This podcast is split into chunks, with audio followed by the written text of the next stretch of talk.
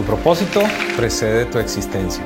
Sé que puede causar mucha inquietud. De pronto algunas personas pueden pensar, no entiendo cómo puedes decir que antes de que yo naciera ya había una asignación para mí. Quiero decirte algo. Al estudiar la Biblia y encontrar las historias de muchos hombres y mujeres en ella, encontré un patrón de parte de Dios. Años, en algunos casos siglos antes del nacimiento, de la existencia de estas personas, ya Dios estaba declarando cuál era su asignación en la tierra.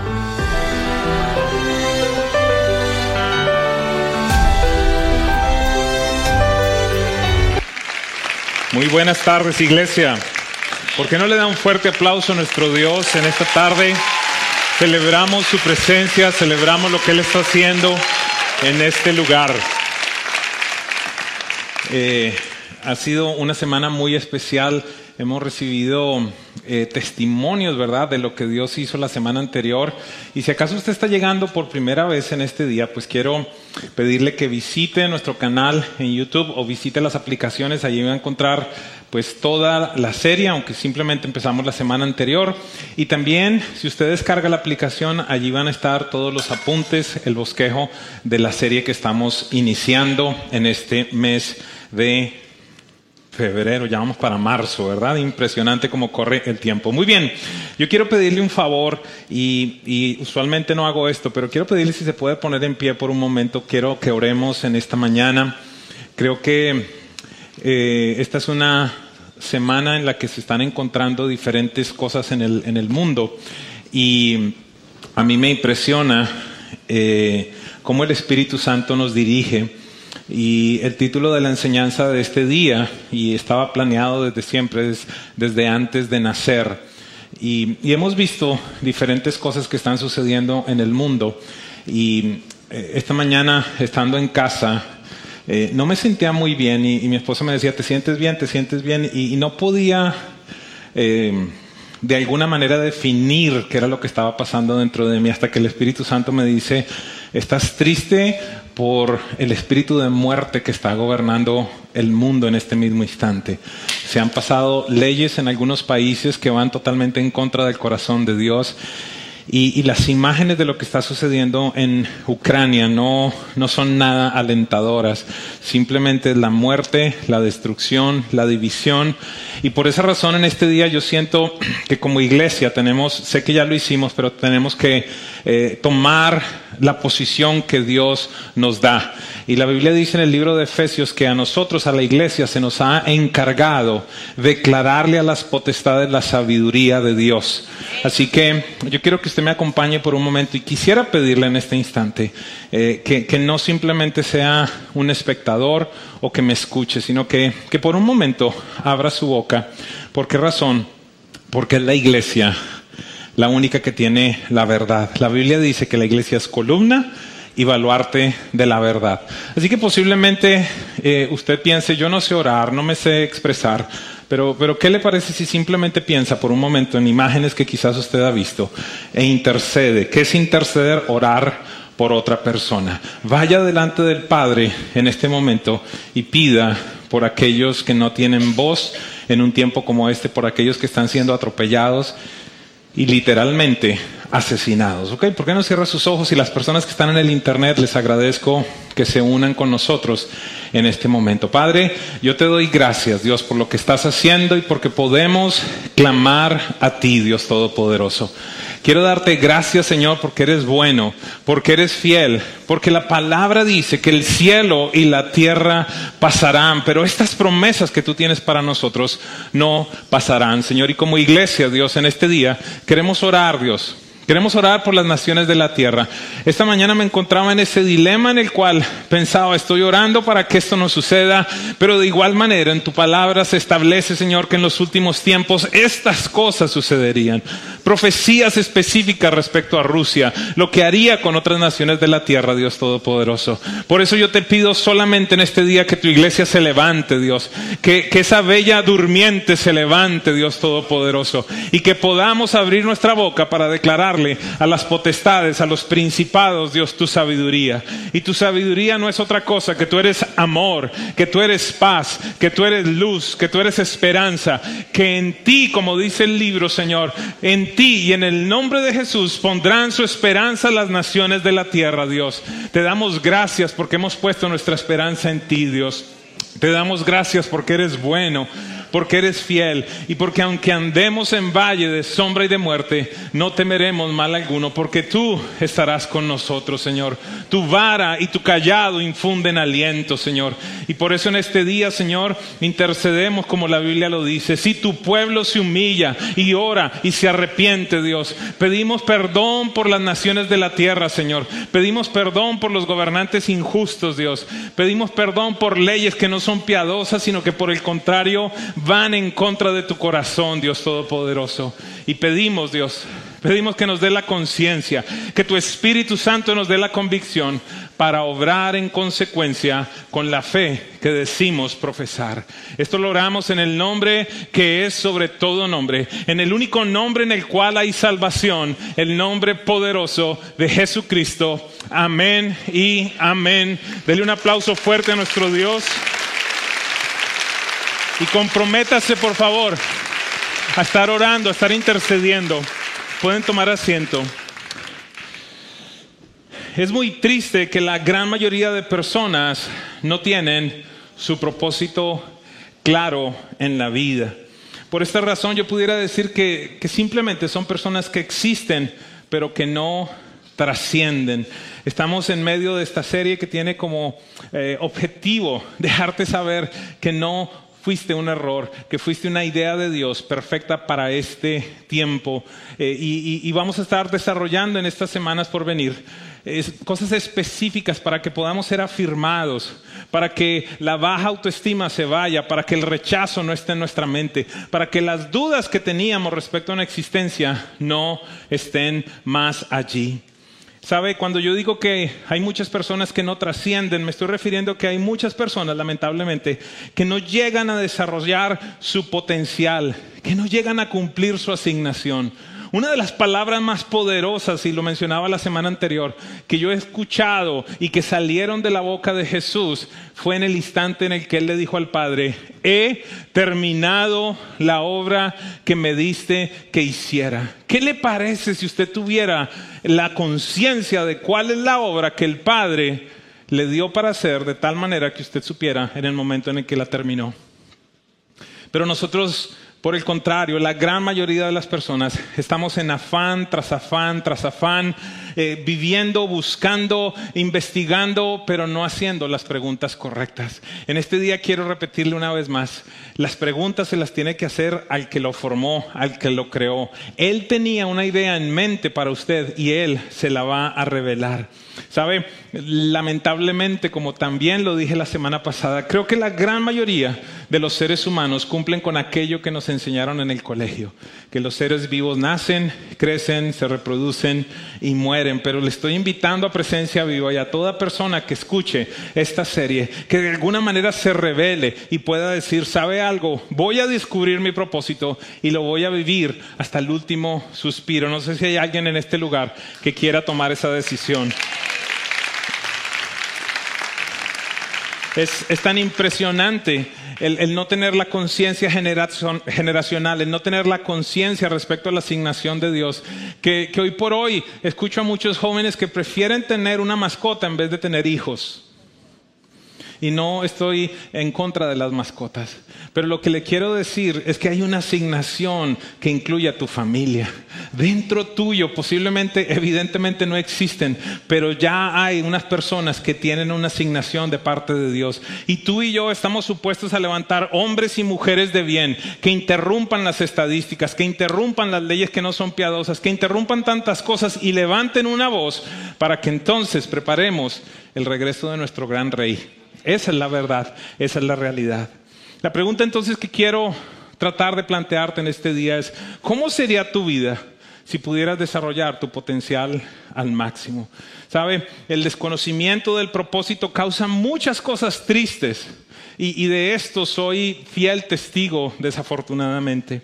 Usted pierde tiempo, pierde dinero, pierde oportunidades, pierde relaciones al no conocer claramente cuál es su propósito. Mire esto, ustedes saben y los que no me conocen, hoy les anuncio, me gustan mucho los números, las finanzas, las estadísticas. Y este es un número que me impacta mucho. Cerca del 73%, es decir, 7 de cada 10 personas que se gradúan en los Estados Unidos terminan trabajando en algo que no tiene que ver absolutamente nada con aquello para lo que estudiaron. Dígale al del lado, no están hablando de mí. Y ahora dígale al otro, y espero que no estén hablando de ti. ¿Y por qué le digo esto? Porque veo personas que simplemente están frustrados atendiendo a un trabajo que en algunos casos odian, que no les gusta y que pueden pasar 15, 20 años haciendo labores que verdaderamente no le llenan. Y yo entiendo que tenemos que proveer para nuestra casa. Yo entiendo que hay asignaciones, que hay familias, que hay alquiler, hipoteca, no sé cuáles sean sus compromisos. Pero ¿qué le parece si usted pudiera descubrir su propósito y alinearse? Porque sabe algo, cuando usted descubre su propósito, entiende que usted ni siquiera necesita que le paguen para cumplirlo. ¿Me escuchó alguien allí? ¿Cómo así? Sí, mire, cuando usted encuentra esa asignación que usted tiene, lo que menos le va a interesar es el dinero. Y quiero decirle algo, cuando usted está caminando en su propósito, aquel que le creó le va a proveer. Yo vivo, si no me ha escuchado, yo vivo bajo la siguiente premisa: si papi invita, papi paga. ¿Sabe? Cuando voy a los restaurantes con mi hija, lo que menos le importa es la cuenta. ¿Por qué? Porque papi invitó. Predique conmigo, papi. Así que si usted está haciendo aquello que Dios le mandó a hacer, Él se va a encargar de proveerle. No es simplemente un evangelio de prosperidad o de declaraciones positivas. Estoy hablando de lo que ha significado esto en mi vida primeramente. Pero mire entonces esto. En este instante la deuda de crédito estudiantil está cerca de 1.8 trillones de dólares. Ese es un número grande, ¿verdad? Yo sé que usted pues firma cheques todos los días de ese monto, pero pues en el caso mío no. 1.8 trillones de dólares es la deuda actual de créditos estudiantiles. ¿Sabe qué es lo triste? Que el 73% de ese dinero se va a ir a la caneca de la basura. ¿Por qué razón? Porque las personas estudiaron ingeniería pero están vendiendo carros. Hello. No necesito entrar en más detalle, ¿verdad? 1.2 trillones de dólares quizás que se botan a la basura. Entonces, cuando usted no conoce su propósito, va a perder dinero. Papá, quiero pedirle un favor en este día. No quiera cumplir sus sueños y sus anhelos en sus hijos. Ellos vienen con una asignación de parte de Dios. Su labor y mi labor es descubrir esa asignación y llevarlos a cumplirla. Usted tiene que ser abogado porque su abuelito fue abogado y yo soy abogado. Y si no, ¡auch! Descubra su propósito y ayude a sus hijos a conocer su propósito. Entonces la pregunta es, ¿será que estás existiendo o estarás trascendiendo? La diferencia entre estas dos preguntas simplemente está dada en el reconocer el propósito. Hoy, una vez más, quiero anunciarle que Dios no se equivoca. Él es el mayor arquitecto, diseñador del universo. Todo lo planeó y tuvo un objetivo en mente perfecto. Y diga conmigo, y eso, ayúdeme por favor, diga, y eso me incluye a mí. La pregunta es, ¿cuánto lo creemos? Proverbios 16:4 dice, toda la obra del Señor tiene un propósito. Y hasta la última vez que revisé, usted y yo somos obra de Dios. Así que yo tengo un propósito. Y allí dice, hasta el malvado fue hecho para el día del desastre. ¿Qué significa la palabra propósito? Porque la mencionamos mucho. Yo lo defino de una manera muy sencilla. Propósito simplemente es la asignación para la cual fuiste creado. Y sí, hay una frase que posiblemente para algunos puede llegar a ser hasta incómoda o medio loca, una declaración atrevida. ¿Cuál es la declaración? Toda esta serie, lo que yo predico, los libros que he escrito, están fundamentadas en esta declaración. Tu propósito precede tu existencia. ¿Qué significa eso? Que antes de que tú mismo existieras aquí en el planeta Tierra, ya había una asignación de parte de Dios para ti. Gerardo lo cree. No importa. Esa es la idea. Vamos a entrar a hablar sobre esto. Es decir, que tu propósito existió antes de que tú nacieras. Lo que nos lleva a la lógica conclusión de que evidentemente naciste con un propósito. Tu propósito y la existencia, tu existencia, se encuentran en algún momento en la historia de la humanidad. Hoy quiero decirte algo. Dios no planeó que nacieras hace 500 años. Ni que nacieras en 2 años. Dios no planeó que tú estuvieras con Cristóbal Colón o con Simón Bolívar, sino que Él planeó que tú vivieses en un tiempo como este. Y esto nos tiene que dejar saber algo, que a Dios nunca se le ha salido nada del control. Yo no sé si usted ha escuchado, o usted mismo ha escuchado alguna vez, estas personas que dicen: Señor, toma el control. ¿Han escuchado eso? ¿O usted ha adorado? Esta es la imagen que yo tengo. Dios desde el cielo diciéndote: ¿cuándo lo he perdido? ¿Cuándo lo he perdido? Y algunas veces yo sé que la vida presenta situaciones que tú dices: uy, a esto a Dios se le salió del control. No, créeme algo. En el momento de tu concepción, Dios no estaba mirando para otro lado. Buenos días. Aquí vamos a hacer algunas declaraciones que quizás son difíciles para ciertas personas. Miren lo que dice la Biblia respecto a Jesús. Y yo sé que algunos van a decir: ah, eso es respecto a Jesús. No, pero la Biblia habla de ti también. Gálatas 4:4, un versículo poderoso, dice: pero cuando llegó el día señalado por Dios. ¿Sabes que el día de tu nacimiento fue un día señalado por Dios? Créame, por favor, el día de su nacimiento fue un día señalado por Dios. Cuando llegó el día señalado por Dios, Él envió a su Hijo, que nacido de una mujer, se sometió a la ley de los judíos. Hoy le voy a hablar rápidamente de algunos personajes bíblicos que corroboran esto que le estoy diciendo. Personaje número 1, Jeremías. Y Jeremías 1:5, uno de mis versos favoritos, mire lo que dice. Dios, hablándole a Jeremías, le dice: la palabra del Señor vino sobre mí. Jeremías está hablando. Dios le dice: antes de formarte en el vientre. ¿Cuándo? Antes. ¿Ya existía Jeremías como ser humano? Ayúdeme, por favor. ¿Ya existía? ¿Ya era un bebé? Y Dios le dice: antes de formarte en el vientre, ya te había elegido. ¡Qué impresionante! Mire, a continuación Él dice: antes de que nacieras, ya te había apartado, te había nombrado profeta a las naciones. ¿Desde cuándo? Diga conmigo bien fuerte: desde antes de nacer. A ver, como si hubieran desayunado. Perdónenme que hoy les estoy haciendo hablar mucho. Diga conmigo: desde antes de nacer. Hoy le pido al Espíritu Santo que por el poder de la palabra se derrumbe ante ti cada mentira de tu concepción, cada mentira de tu nacimiento. Vienes con una asignación del cielo. Con respeto te lo tengo que decir, no importa cómo viniste al mundo, vienes como una idea de Dios. Y una de las mentiras más grandes que muchos han tenido, simplemente: ay, yo fui el producto de una noche de parranda de mi papá. Alguno quizás más doloroso: fui el producto de una violación. Ni conocí a mi papá. En otros casos, mi mamá simplemente pidió una donación de esperma. Sé que vamos a entrar en aspectos que son muy sensibles, quizás sensitivos, pudiera decirlo. Pero lo que te quiero decir es que a Dios nunca se le ha salido de sus manos absolutamente nada. Así que a Jeremías Dios le dice: antes de formarte, antes de que naciera, ya mis ojos yo los había puesto sobre ti y te había dado una asignación. ¿Qué podríamos decir de Ismael?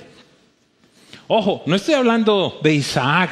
Algunos de pronto no conocen la historia, pero esta es la historia de 2 hermanos. Uno que era prometido por Dios, una promesa específica de Dios para bendecir, mientras que el otro fue una idea humana.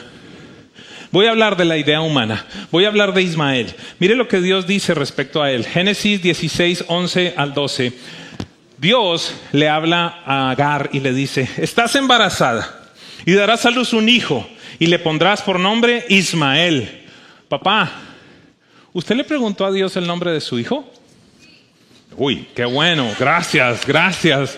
Es importante, ¿sabe algo? Porque el nombre marca destino, porque el nombre marca la naturaleza de esa persona. No voy a entrar en detalles, pero si usted se llama Soledad, pídale a Dios que redima ese nombre, y lo digo con respeto. Hay personas que en mi país se llamaban Dolores, y yo veía lo que cargaban, porque es una declaración constante sobre tu vida. Así que le dice: estás embarazada y darás a luz un hijo y le pondrás por nombre Ismael. Escuche, porque el Señor ha escuchado tu aflicción. Y desde antes entonces de que él naciera, ya Dios empieza a definir inclusive la asignación de un hombre como este, del cual aún vivimos las consecuencias. Ismael, aquella raíz de personas que han sido violentas, de una raza violenta que ha estado en conflicto constante con el mundo entero. Mire lo que dice: será un hombre indómito. ¿Qué significa eso? Nadie lo va a domar. Indómito como un asno salvaje, luchará contra todos y todos lucharán contra él, y vivirá en conflicto con todos sus hermanos. La raíz de muchas de estas países árabes. Recuerda lo que dice Proverbios 16: aún el malvado para el día de la aflicción, a Dios no se le ha salido nada del control. Respecto a Juan el Bautista, ¿qué dice la Biblia? Lucas 1:13 al 17. El ángel le dijo, está hablando el ángel con Zacarías: no tengas miedo, Zacarías, pues ha sido escuchada tu oración. Yo no sé si usted ve aquí un patrón, pero hay niños que se demoran en venir porque tienen una asignación perfecta, y las mamás y los papás van a tener que orar mucho por ellos. Si tu vientre no se ha abierto, mujer, continúa orando, papá. En el tiempo correcto, si Dios tiene una asignación dentro de ti, allí vendrá cumplimiento. En momentos, dice la Biblia, y Dios se acordó de fulana y abrió su vientre. Créeme, Dios ha puesto sus ojos sobre ti.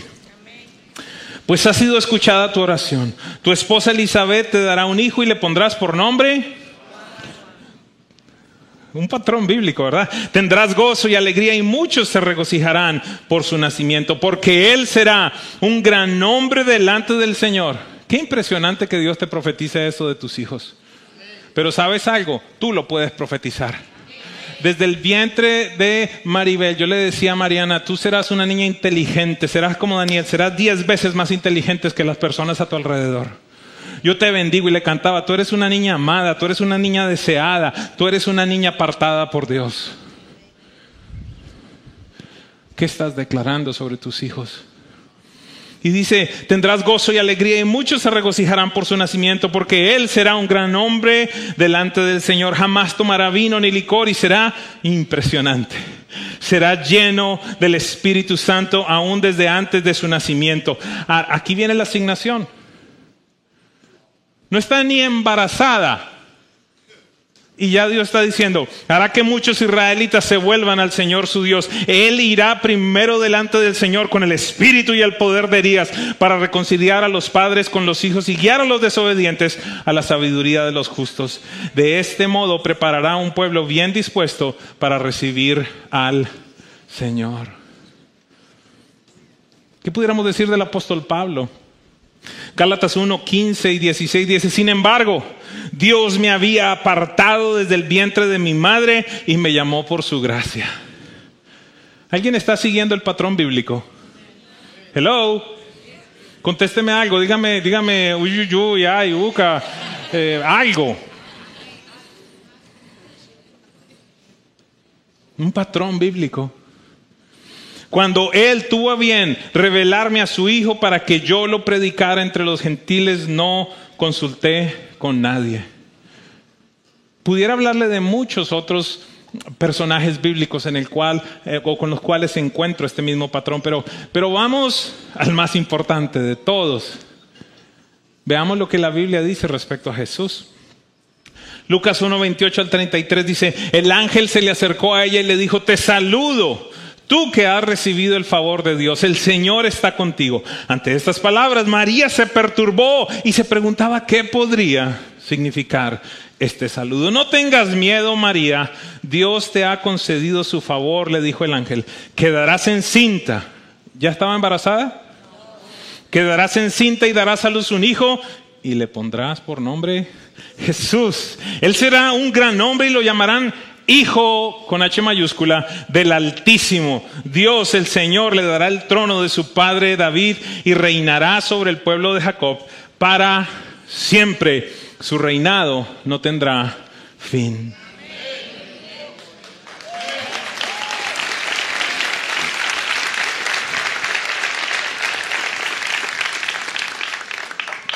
Por lo menos estoy compartiendo 5 casos y un sexto ahora.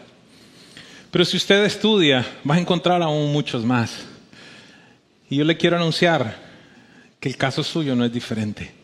Posiblemente no está establecido allí, en la Biblia, pero los planes que Dios tuvo para usted son eternos. Tú tienes un valor grandioso en Dios. Hoy te vuelvo a repetir, no eres un error, no eres una casualidad. Siempre estuviste en los planes de Dios. Hay alguien que necesita escuchar eso. Siempre estuviste en los planes de Dios. Por esa razón debes hacer todo lo posible por indagar, por buscar y descubrir tu propósito. ¿Por qué razón? Porque siempre estuviste en los planes de Dios. Entró a un momento que posiblemente va a causar algo de lágrimas y no importa si tenemos que comprar más Kleenex la próxima semana. Antes de hablarlo, quiero decirle que me aproximo a esto que voy a decir con extremo respeto. Que no voy a demeritar sus sentimientos ni las conclusiones que usted ha tenido hasta este momento, pero posiblemente son erradas. Este día espero que comprendamos que es irrelevante la manera como llegamos al mundo. Pero, ¿cómo eres tan atrevido de decirme eso? Tenemos que creer en un Dios que es soberano. Y que si Él requería que tú existieras en determinado momento, Él iba a utilizar cada cosa, inclusive los errores y las equivocaciones humanas. Porque ese es el Dios en el que yo he creído. De nuevo, espero comunicarme de una manera correcta al compartir estos pensamientos. No quiero ser irrespetuoso con su pasado o con su trasfondo. Antes bien, yo quiero reconocer su historia, sus dolores, sus traumas. Quiero reconocerlos. Pero la pregunta es cómo vamos a operar, cómo los vamos a diligenciar, cómo los vamos a administrar. Pido a Dios que en este día muchos de nosotros en este altar podamos dejar el rechazo, el abandono, los traumas, el odio, el mismo abandono a usted mismo. Que lo podamos dejar en este lugar. ¿Por qué razón? Porque nuevamente lo anuncio, Dios tuvo planes perfectos desde siempre para usted.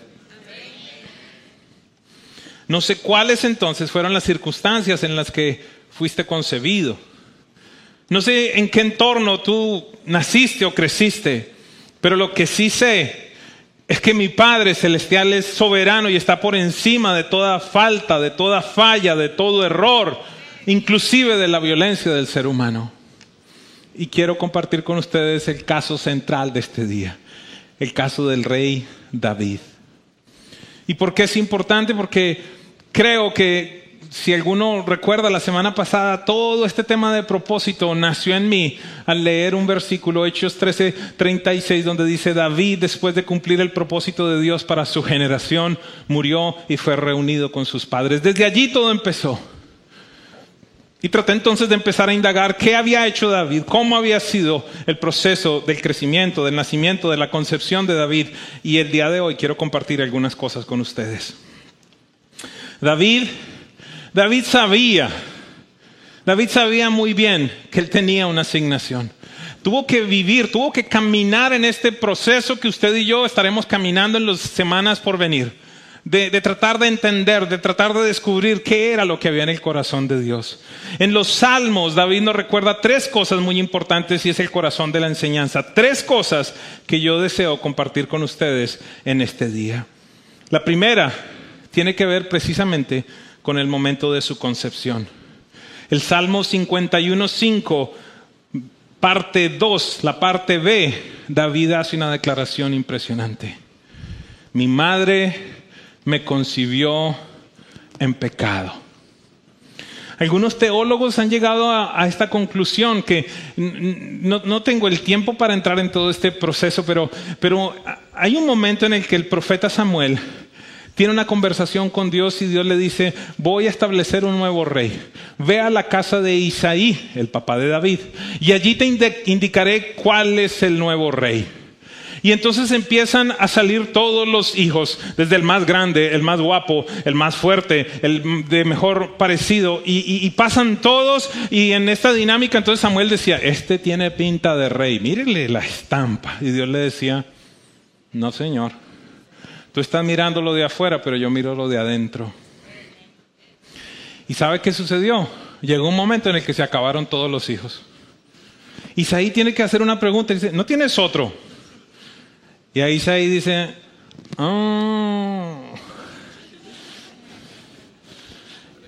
tengo uno que no es oficial.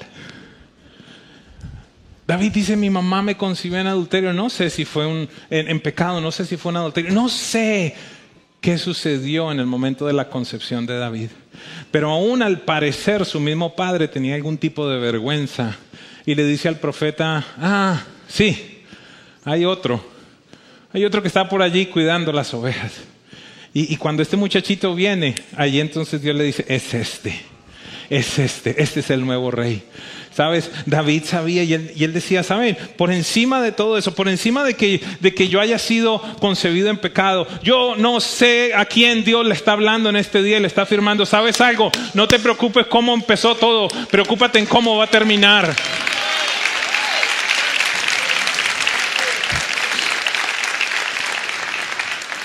David habla de su origen. David habla de su concepción. Pero vamos a ver unos momentos más adelante cómo él se afirma en la soberanía de Dios. Hay una segunda cosa que David nos dice y quiero que me acompañe. El Salmo 22:10. Y yo quiero pedirle que esa sea una declaración que usted abraza. Dice algo impresionante. Antes de nacer fui puesto a tu cuidado. Aún estaba yo en el vientre de mi madre y tú ya eras mi Dios. ¡Wow! ¡Qué impresionante! ¡Qué impresionante que él sabía! Que él sabía que tú, aunque viviste quizás 30, 40, 50, 60 años de perdición, fuiste un asesino, fuiste un violador, o mentiroso, o chismoso, o lengua larga, no sé cuál es tu pasado. Pero Dios ya sabía cuál era el final. De tal punto que hoy puedes decir, ¿sabes qué? Desde el vientre de mi madre ya tú eras mi Dios. Yo no te conocía, mis papás no te conocían, pero ya tus ojos los habías puesto sobre mí. Y sabías que un día yo iba a tener un encuentro contigo. Yo no sé si usted puede ver la seguridad de David aquí. Qué impresionante. La seguridad en la soberanía de Dios. La seguridad en el plan eterno y en el control total de Dios sobre la vida de sus hijos. Es como si él le dijera a Dios, no me importa que haya sido concebido de esta o de aquella manera. Lo que me importa es que tú eres mi Dios. Hoy le quiero decir a alguien de nuevo con respeto, poco importa su pasado si usted tiene un encuentro verdadero con Jesús. ¿Sabe? La única diferencia que hay en el pasado y con esos pasados que son oscuros. Levante la mano el que tuvo un pasado oscuro. No, mentira, ya. Algunos ya estaban. ¡Ah! La única diferencia con gente de pasados oscuros es la siguiente. La verdad es que todos tenemos pasados oscuros. Pero la diferencia es la siguiente. Una persona que no ha recibido a Jesús como Señor y Salvador, que no ha sido el beneficiario del perdón de Dios, esa persona, su pasado oscuro, es su gran secreto. Sin embargo, la persona que ha sido bañado con la gracia, que ha sido perdonado, su pasado oscuro es su gran testimonio.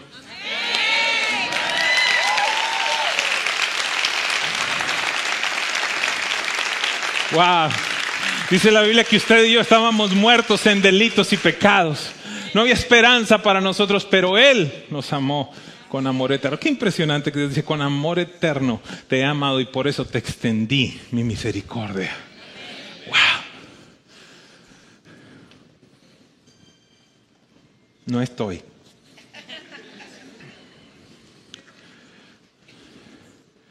En el Salmo 139, quizás uno de los salmos más hermosos que hay en la Biblia, David nos dice algo hermoso. Salmo 139, 13 al 16. Tú, Señor, diste forma a mis entrañas. Tú me formaste en el vientre de mi madre. Te alabo porque tus obras son formidables, porque todo lo que haces es maravilloso. De esto estoy plenamente convencido. ¿Cuántos nos atreveremos a orar de esa manera?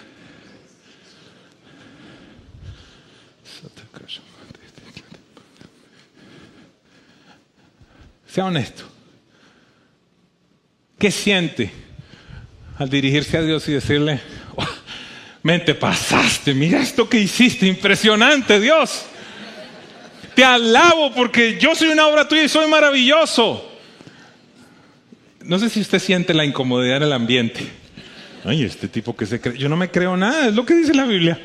Soy un hijo amado, perdonado y apartado por Dios.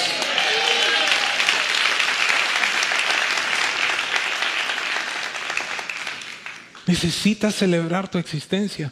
Y entiéndame, esto no es superación personal. Soy bonito, soy bonito, soy bonito, lo creo, lo creo, lo creo. No. Esto tiene que ver. ¿Sabe cuál es el gran problema de muchos de ustedes? Que no se han puesto de acuerdo con Dios, con lo que Él dice de ti. Dios dice que eres perdonado, pero tú te sigues culpando. Dios dice que eres amado, pero tú te continúas sintiendo rechazado. Dios dice que Él te recoge, que Él te adopta y te sigues sintiendo como huérfano. Vas a tener que tomar la decisión si te pones de acuerdo con Dios o simplemente con el enemigo. Te alabo porque tus obras son formidables. Todo lo que haces es maravilloso y estoy de eso plenamente convencido. Aunque en lo íntimo me diste forma y en lo más secreto me fui desarrollando, nada. Mire, aquel para el que no le gusta la nariz que tiene. Nada de mi cuerpo te fue desconocido. Amén, eso es.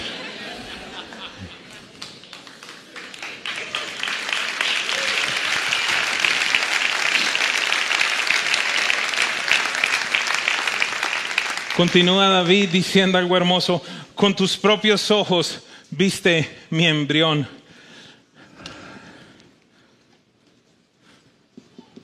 Todos los días de mi vida ya estaban en tu libro.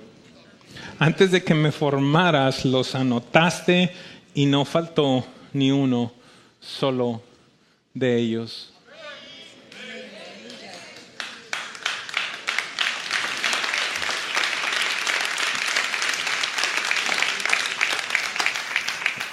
¿Sabes algo? Yo he decidido creer en un Dios que nos cuida, que nos protege, que nos guarda y que tiene un plan perfecto para nuestras vidas. Y hoy yo quiero invitarle a usted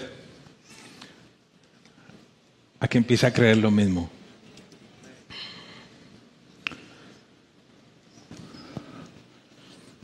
Esta semana recibimos noticias muy fuertes. Y la primera noticia muy fuerte vino desde Colombia. Porque 5 personas tomaron la decisión que ellos podían llegar a conclusiones respecto a la legalidad de los asesinatos en los vientres. Y tomaron la decisión entonces de hacer legal el matar bebés hasta las 36 semanas. Se escucha que son 24 o 25, pero al leer verdaderamente son 36 semanas.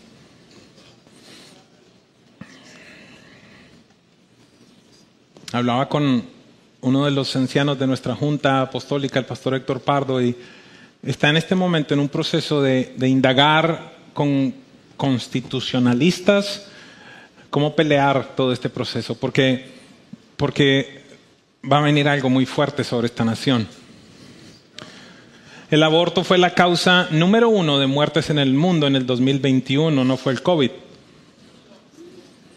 Se estima que fue la causa de cerca de 43 millones de muertes. Aquí creo que usted tiene los números. Mire, 8.2 millones de personas murieron por cáncer, 3.5 por COVID, por SIDA, 1.7, 1 millón de suicidios.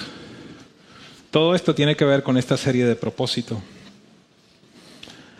Durante las cortas 2 horas, que muchas veces no llegamos a ese tiempo, durante las 2 horas de nuestra reunión, 9.817 bebés serán asesinados en el mundo por causa del aborto. Otro.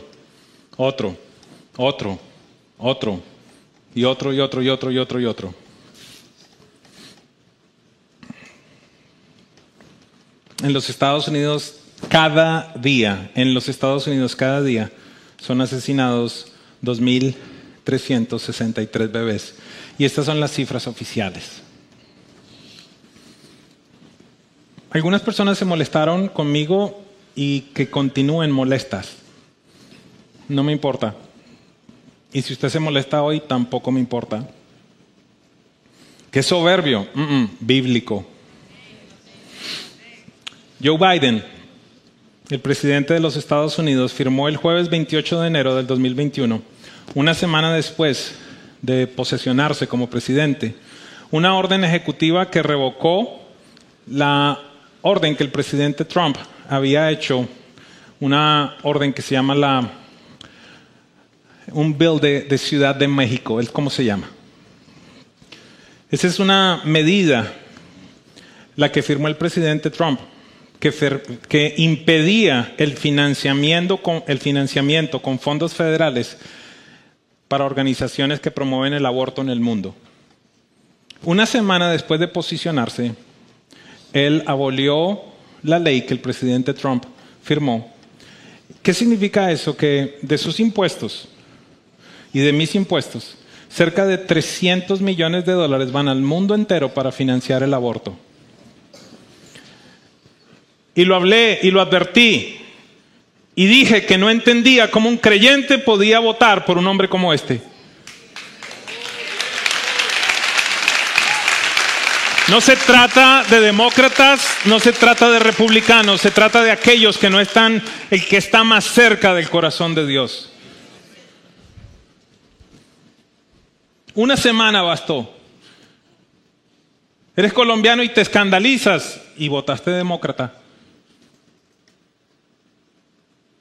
Esos fondos que están financiando la masacre, la muerte de bebés, y cada uno de esos bebés viene con una asignación de parte del cielo.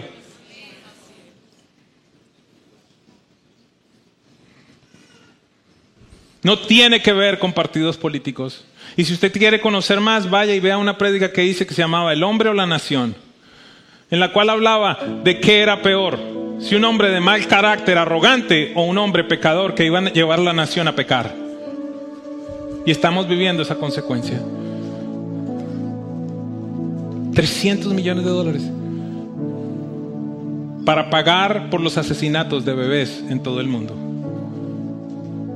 Es mi cuerpo, yo hago lo que quiera. De verdad, pues la Biblia dice que no es su cuerpo.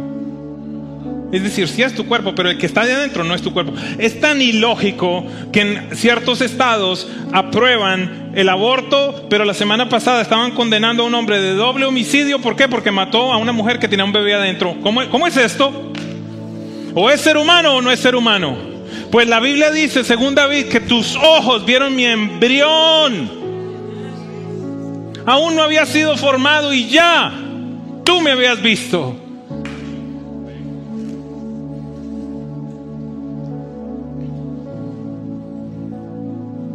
Si hay alguien en este lugar que está pensando en hacerlo, Venga, hable con nosotros. Mire, por 13 años yo traté de tener un bebé. No podíamos. Esta casa está repleta de bebés milagros. Aquí en este lugar yo he tenido que consolar mujeres que no han podido, han pagado procesos de fertilidad, no han podido.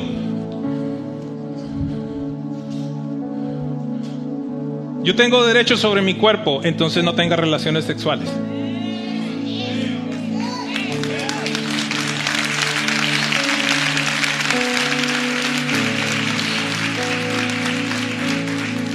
No dimensiona las consecuencias. Niñas, ustedes entregan sus cuerpos precisamente porque no saben que son amadas, especiales, separadas por Dios. Y el primer vagabundo que les habla cosas bonitas, usted va y se entrega, entrega su cuerpo, entrega su corazón, entrega sus sentimientos.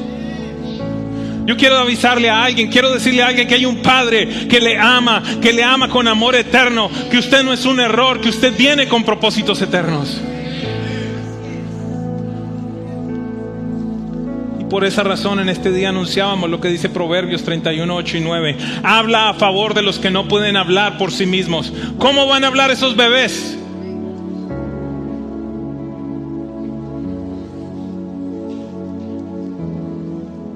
Garantiza justicia para los abatidos. Sí, habla a favor de los pobres e indefensos. Asegúrate de que se les haga justicia. No es coherente para mí que usted se llame creyente y que usted apoye el aborto. No es coherente para mí que usted se llame creyente y que apoye los diseños que no son de Dios. En el principio creó Dios los cielos y la tierra, Génesis 1:26, y creó al hombre y a la mujer a su imagen y semejanza. Adán y Eva los creó, hombre y mujer les creó.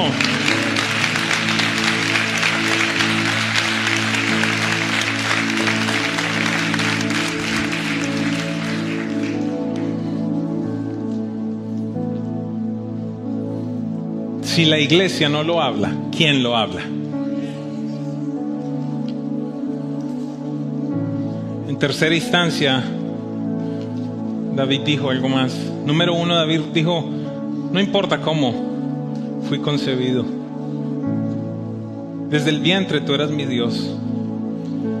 Y en tercera instancia, David declara, Salmo 27:10, aunque mi padre y mi madre me abandonen, con todo, el Señor me recogerá. Esta versión dice algo aún más hermoso. Mis padres podrán abandonarme, pero tú me adoptarás como hijo.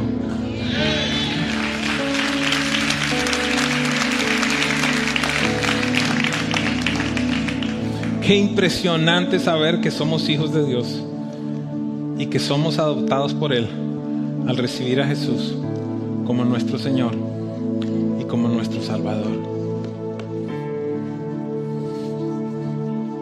Este día quiero invitarte a que creas en ese Dios soberano, a ese Dios que conoció absolutamente todo. Posiblemente tú no conociste a tu papi,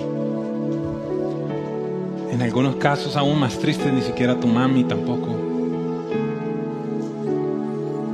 pero Dios sí te conoció y te amó con amor eterno. Ese es el Dios en el que yo he decidido creer. Vienes como una respuesta para las situaciones que esta sociedad enfrenta. Y es mi anhelo y es mi propósito poder equipar a personas en el gobierno, en las artes, en la industria, en los medios de comunicación, en cada ámbito de la sociedad, hombres y mujeres piadosos, temerosos de Dios, que vayan por todas las naciones, que vayan a todos los ámbitos para anunciarle a este mundo que hay salvación en Jesús. Yo quiero pedirte que te pongas en pie por un momento. Y lo que va a pasar a continuación, quisiera pedirle, hoy es un día un poquito atípico.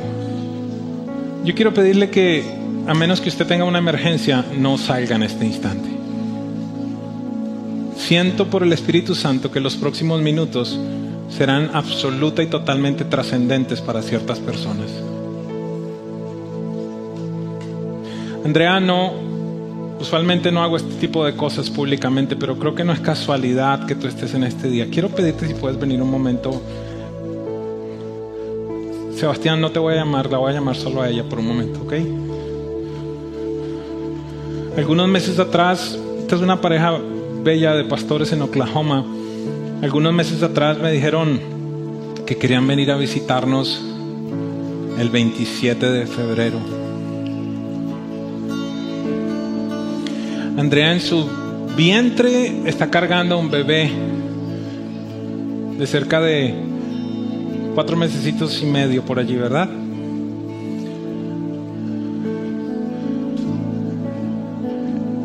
Y esto es lo que el gobierno de Colombia dice, no hay problema.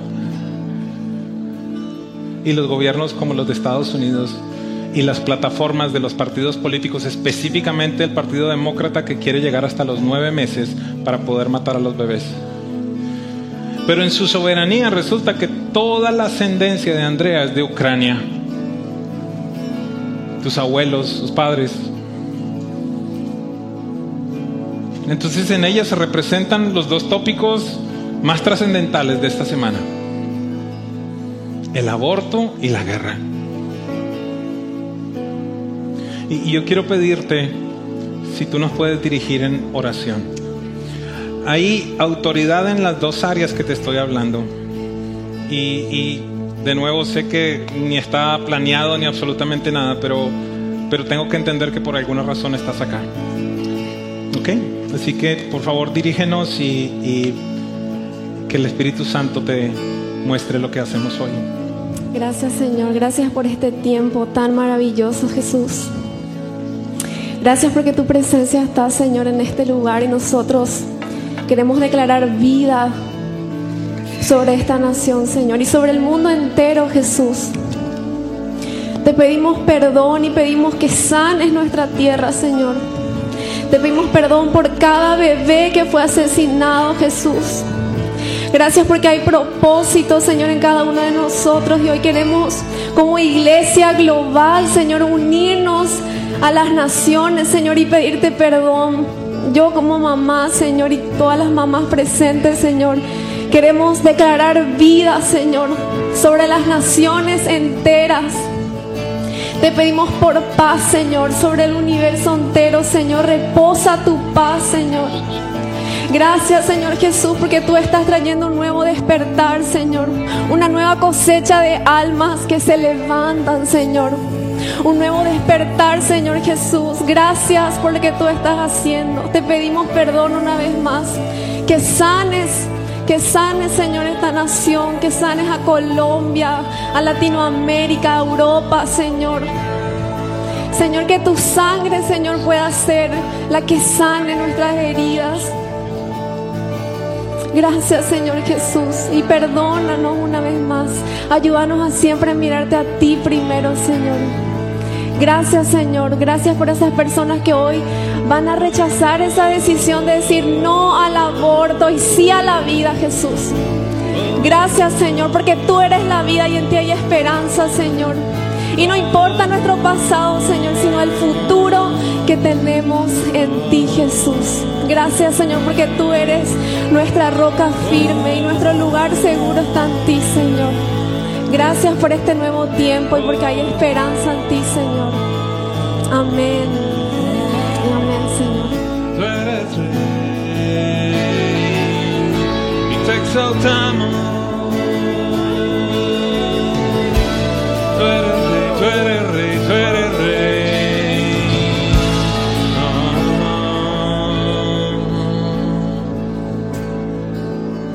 Oh. Quiero invitar aquellas personas que en este día, y entiéndame, este es un acto simplemente, pero en estos actos hay respaldo de Dios. Quiero invitar a aquellas personas que han vivido con una mentira dentro de ellos, pensando, no fui amado, fui rechazado, fui abandonado, no tengo valor.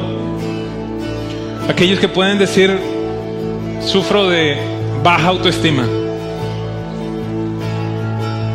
Y yo le voy a pedir a Dios que ese espíritu de abandono, ese espíritu de rechazo, ese espíritu de conmiseración salga, nos deje, nos abandone. La palabra de Dios dice: y conocerán la verdad, y la verdad les hará libre. Jesús es la verdad.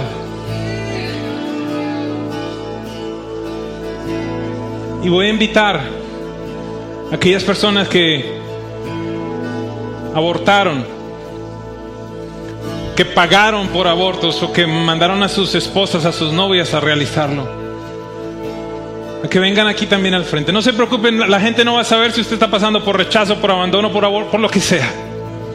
No permita que este sea un momento en el que el enemigo le hable. Sí, yo sé que es uno de esos llamados incómodos, pero ¿sabe algo? Si usted verdaderamente está con ansias de ser libre, con ansias de ir a un nuevo lugar en Dios, lo entiendo por el Espíritu Santo, este es un día de salvación para su alma. Personas que han sido atormentadas, personas que se paran frente a algunos retos y dicen: no soy capaz, no puedo. Personas que le dijeron desde pequeño: usted no sirve para nada. Personas que le dijeron: es usted bruto, es estúpido. Y esas son palabras que están constantemente en tu mente. Yo quiero orar en este día como su pastor, pidiendo que Dios libere, pidiendo que Dios haga algo nuevo en este día. Este altar está abierto y en tanto adoramos a Dios, declararemos que su presencia, su poder se manifestará sobre nosotros.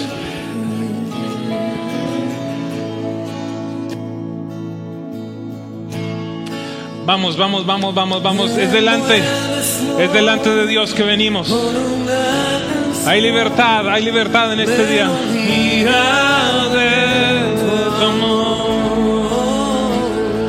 Tantas libertad en la adversidad, hasta que huya el temor. Iglesia, ven. Esclavo del temor. Toda vergüenza cae en este día, toda vergüenza cae. El rechazo, el abandono, la baja autoestima, Dios. Oh, ya no soy esclavo del temor. Yo soy hijo de Dios. Ya no soy esclavo del temor. Yo soy hijo de Dios. Ya no soy esclavo del temor. Yo soy.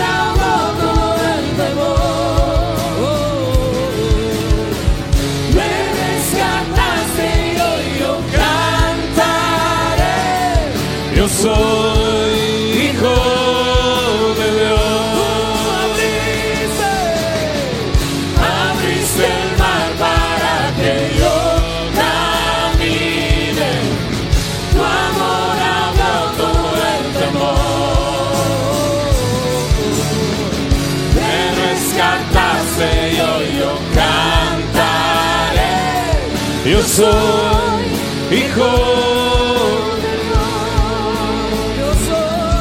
Dios. Yo soy hijo de Dios. Yo soy hijo de Dios. Y ahora vamos a hacer una de esas declaraciones más poderosas. Oh, sí. Más poderosas. Yo solo sé. Yo solo sé. Que yo soy su hijo y él es mi padre y mi padre me ama. Yo solo sé. Yo solo sé que yo soy su hijo y él es mi padre. Celebra que eres hijo adoptado por Dios. Que yo soy su hijo. Y él es mi padre, y mi padre me ama. Yo solo sé que yo soy su hijo. Y él es mi padre, y mi padre me ama. Yo solo sé que yo soy su hijo. Y él es mi padre, y mi padre me ama. Yo solo sé.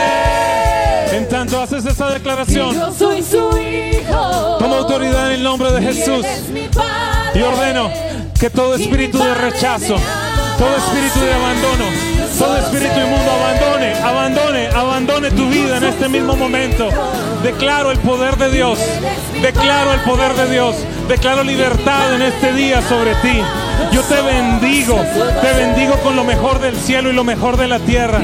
Que el Padre Celestial te deje saber que eres amado, amada por Él. Vamos, declare eso una vez más. Yo solo sé que yo soy su hijo y Él es mi Padre y mi Padre me ama. Yo solo sé que yo soy su hijo y él es mi padre y mi padre me ama. Solo sé que yo soy su hijo. Que el perdón de Dios, la gracia de Dios te abrace en este mismo instante. Espíritu Santo, desciende, te pido. En tanto predico, extiende tu dedo de poder, hace señales, milagros, liberta en este día.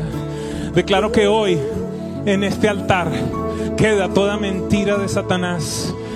Será tu labor empezar a indagar en la palabra de Dios para conocer las verdades. Hasta que llegue ese momento en el que puedas declarar como David: soy una obra espectacular, soy una creación maravillosa y de esto estoy seguro. Que el espíritu de adopción en este día venga sobre ti para que puedas clamar: Abba, Padre, Papito, te bendecimos en este día. Declaramos palabras de bien, declaramos palabras de propósito, palabras de esperanza, palabras de futuro sobre ti. En el nombre de Jesús. ¿Por qué no tomas un aliento profundo, toda la iglesia? Deja que el espíritu de adopción toque tu corazón en este minuto, en este instante. Si estás ahí en tu casa también, si el Señor te está liberando en este día, está quitando toda mentira, está arrancando de raíz toda palabra que fue declarada o decretada por tus padres, por tus familiares, por cualquier persona que te dañó, que te marcó, que te hizo creer que tú no eras o lo que eras o lo que ibas a hacer, y creíste esa mentira. Si tú creíste esa mentira, yo quiero hoy decirte: el Padre Celestial, a través de su amor, a través del precioso Espíritu Santo, está derribando esa mentira, está desbaratando, deshaciendo esa mentira, y solo tú tienes que creer. Lo único que nosotros tenemos que hacer es creer que Él es el que sana y restaura nuestra alma. Nadie más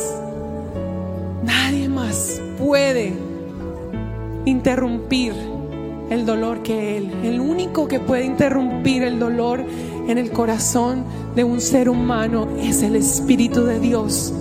No es un hombre, no es una canción, no es nadie, es una persona, y es el Espíritu Santo precioso que está en este lugar.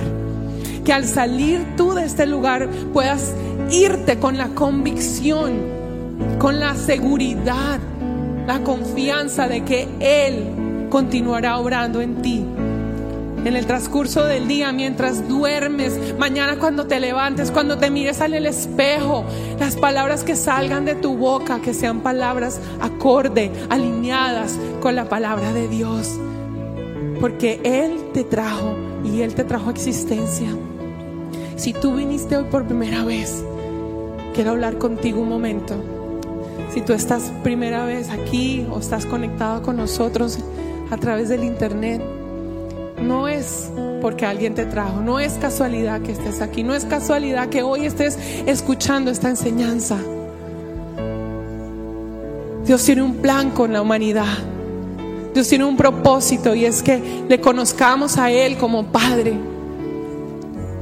Pero para conocerle a Él como Padre necesitamos conocer primeramente a Jesús, recibirle a Él en nuestro corazón, aceptar que Él vino a la tierra a morir por pecados, por hombres y mujeres que cometemos pecados todos los días. Cada que decimos una mentira, estamos pecando.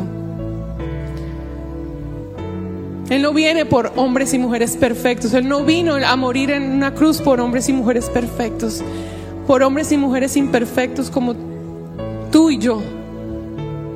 Y si tú estás aquí por primera vez o segunda vez y tú reconoces que eres esa persona de la cual hoy estuvieron hablando tanto, que no tienes propósito, que no sabes para qué naciste, que no entiendes el por qué existes, pero quieres entregarle tu vida a Jesús, quieres empezar a caminar de la mano con Él para poder encontrar ese propósito y para poder vivir aquí en la tierra sabiendo que eres un hijo o una hija de Dios, yo quiero pedirte que tú me permitas orar por ti en este día. Si eres esa persona o estás en el internet, yo quiero pedirte que levantes tu mano, me dejes saber si vas a hacer una oración. Dios te bendiga. Una oración que te va a transferir de la muerte eterna a la vida eterna. Una oración que tiene el poder, la potencia de cambiar tu circunstancia. Aunque salgas y te encuentres con las situaciones iguales, tú no vas a ser el mismo, porque al salir de este lugar le entregaste tu vida a Jesús. ¿Hay alguien más que quiera orar junto conmigo en este día? Me permite el honor, el privilegio de poder hacer esta oración. ¿Hay alguien más? ¿Hay alguien más? Aquí adelante, ¿hay alguien más? Dios te bendiga, Dios te bendiga, Dios te bendiga. Vamos a orar juntos. Dios te bendiga ahí atrás. Quiero pedirle a toda la iglesia que cierre sus ojitos un momento, y juntos vamos a hacer esta declaración poderosa y le vamos a decir: Jesús, gracias por morir en una cruz por mí, por la humanidad. Gracias porque no solo moriste, sino que resucitaste y me diste vida nueva juntamente contigo. Hoy reconozco que te necesito y hoy te pido que vengas a vivir dentro de mi corazón. A partir de hoy te doy el control de mi vida. A partir de hoy te pido que me ayudes a encontrar mi propósito, a caminar contigo, a nunca alejarme de ti. A partir de hoy, mi nombre está escrito en el libro de la vida y me das el honor de poder llamar a Dios papá. Gracias, Jesús. En tu nombre oramos.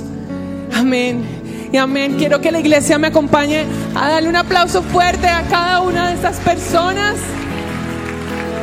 Si hay alguien que está cerca, quiero que le voltees y le digas: te felicito por esa decisión tan importante. Si tú la hiciste, toma tu celular en los minutos por venir y marcas 9400 y la palabra decido. Déjanos saber que hoy aceptaste a Jesucristo y que deseas caminar con Él y junto con esta familia de Presencia Viva. Les amamos, que el Señor les bendiga, que tengan una semana poderosa, victoriosa. Nos vemos el próximo domingo. Dios les bendiga, Presencia Viva.